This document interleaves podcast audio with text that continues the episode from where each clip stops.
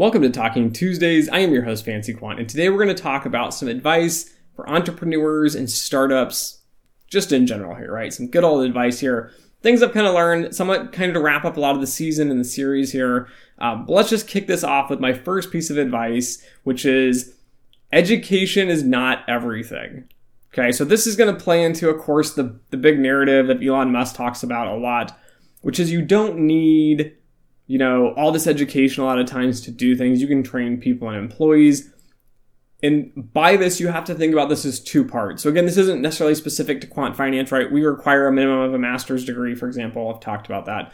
Um, some industries, you want a minimum, right? If you're going to hire an engineer, I sure hope you hire someone with at minimum an undergrad degree, right? Someone who's been professionally trained in this. Uh, if you have designations, you're going to need all these. But a lot of times, like business roles, business positions, startup companies, you're not going to be able to afford really good people. Okay. So this is going to be one of these crux of the problem here, which is you have a startup company. Um, another big piece of this for startups is you're a lot better off hiring an expert to run an entire team than you are to hire a team of experts and then put a general manager in, right? It'll seem odd because you'll probably be paying the expert manager or whoever's running the whole team um, again, find someone that's not just a manager but has all the expertise in doing all the job. If you can find someone though, which is super rare, but if you can find someone, pay them good money to have the top, and then let them do the training on the bottom piece here. And what I mean by this is you don't need to go out and hire. So let's say I don't know. Let's say you hire me to run your firm, right? And you're going to hire me to run, let's say a quant, let's say an operations vision for manufacturing and everything. So this is a whole separate piece for my my day job in quant finance, but let's say I go back to this startup business here and you hire me and you, okay, Dimitri is an expert on operations here. He understands the data, the analytics to drive this all. He's also done all the hands on manufacturing, right? He can run these things inside and out in his sleep. You'd be better off paying me a really big salary and then having me bring in people and saying, hey, we want to bring you in as an expert, but we want you to train people.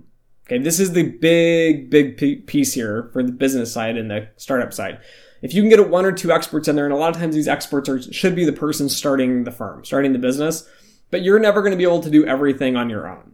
Okay, most startups are going to fail because they don't have enough expertise, employees, and time and resources. Um, so again, the company I worked for failed miserably because we didn't have enough people to run everything. So there was like two, three of us a lot of times at most.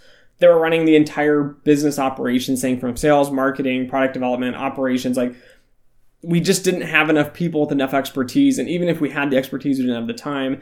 But you're better off hiring some of these experts and getting them in there and then having them bring in employees at a good value, at a good cost, and then training them. So, for example, for manufacturing on that side, I hands down prefer to hire someone with no experience because I can train them from the ground up. So again, typically we look for people that were younger.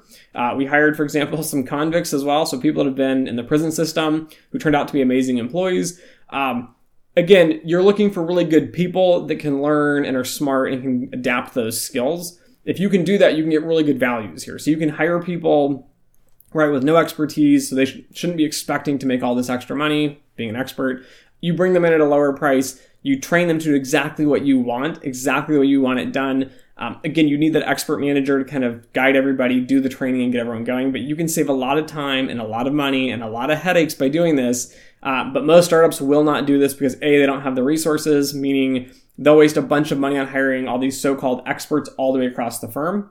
So they waste money on people they shouldn't have wasted money on. Um, or they're going to waste resources and stuff in the sense that they're going to try to spread themselves too thin. And so they just they can't get enough traction with these businesses here. And so what ends up happening is you have a bunch of money, right? And you don't want to pay a bunch of people, so you're going to do everything yourself. And then at the end of the day, you just kind of fail on everything and you end up burning up these resources over time. Um, again, you might last longer, right? You might last five years, seven years, whatever, but you're not going to do very well. Whereas if you would have spent the money up front that you had to really get the value generation, that capital generation, and profitability going, you could have gotten to a better level faster. All right, and the second tip, trick here, right, for startups, things I've learned is keep a very close eye on your financials and know where your kind of your fail point is, right? Um, so I've seen startup companies like the one I worked for started with a bunch of capital, got more capital, uh, ended up burning through a lot of it, and then it was to the point where it had a negative value. So right? It's not like you have like a hundred dollars, for example, and then you burn through it and you have zero dollars. It's you literally took out loans, so debt. So get into capital here, not the investment piece, but the debt piece. Uh, you took on more debt or you have more liabilities on top of it than you're actually worth. So it's extremely dangerous position to be in. Again, trying to weigh these things out. So a lot of times you might not have cash on hand, but you might have this really big accounts receivable set up. Um, so again, you're still valued at a positive value, but you need to figure out where is the bail point because I think a lot of startups start. Um, a lot of them quit too early, right? Which is one big piece. But the ones that do have this mentality, they're going to do it past, I think like it's seven years or seven and a half years. There's some number like that. I see a lot online. People say if you can make it for like seven years or seven and a half years, you know, the chance of you being successful is like 90% or eight, like 99% or something ridiculous. Um, when you're losing money and it's not working, uh, you need to figure out where you cut your losses and then you can just go and do something else. So I know this is really hard for people that are in startups, entrepreneurs, right? It's your business, it's your baby, all your time and efforts put into this. Um, but it is a lot better to get out with something, or right? So let's say you put in, I don't know, hundred thousand dollars. It's better to get out with like ten thousand dollars at the end of the day than it is to owe all this extra money. And yes, a lot of times, for example, taxes don't get written off in bankruptcy. So you could still be personally liable even in a corporation where you're separated from the business. There are scenarios and cases where you would still owe money back. Um, even though the business itself is bankrupt and you closed it, you personally, as well as the other board members, uh, could be personally liable for that. Uh, now, that being said, leads me to my third point here, which is be careful who you get into business with. I can't emphasize this enough. So a lot of people get all excited and they're like, oh, I'm going to be a chief risk officer, a chief financial officer, a chief HR officer, whatever, at this new startup, and it's exciting, it's thrilling, and they go on and on and on about it. Okay. These executives, so when you're an executive, you are personally liable for many things within that firm. Okay. Um, also, this comes back to the board of directors. The board of directors also have some legal exposure to the firm.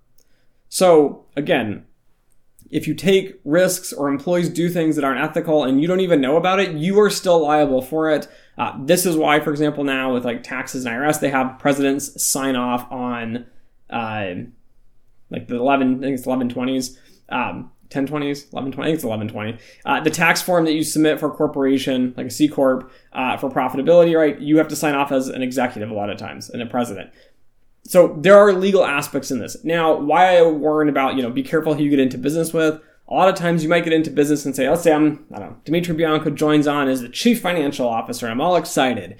And I don't realize and don't know the CEO and perhaps maybe like this, I don't know, chief of HR or something.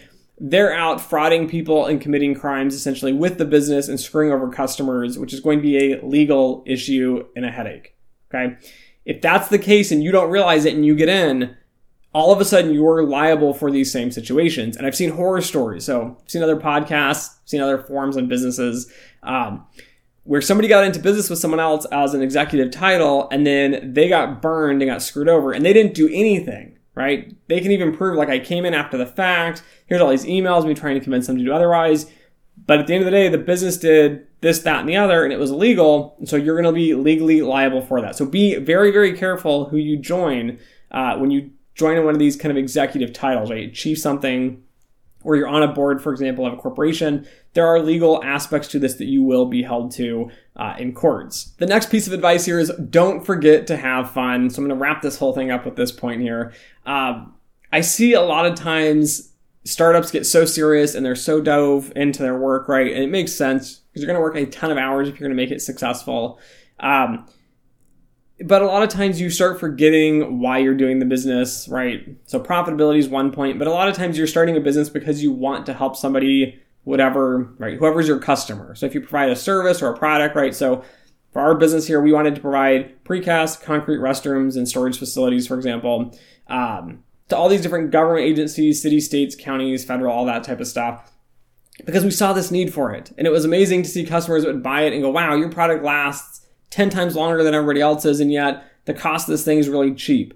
And it's aesthetically pleasing, meaning it looks really good. So I love the fact that we had textures on these buildings. So, for example, it's concrete, which you think about gray, hard, cold, dense concrete. Uh, when you have this cool restroom, right? We've had ones where they've had like a, I think it was like a salmony color, So it sounds bad, but it's not as bad as it sounds.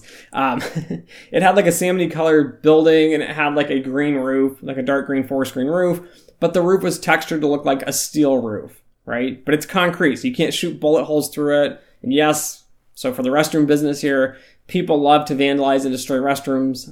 I don't know why.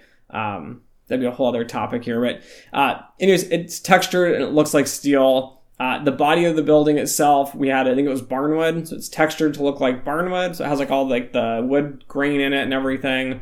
Um, again, we have all these cool textures and everything and colors, so it makes it exciting and bright.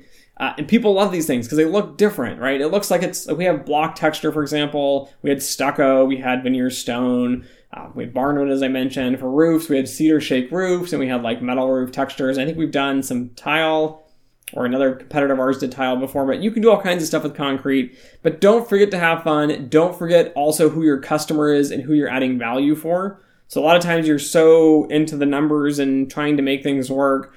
Just make sure you you're honest by your customers. Trust me. In the long run, you're going to need good, solid customers by your side. You don't want to be put in a bad situation here.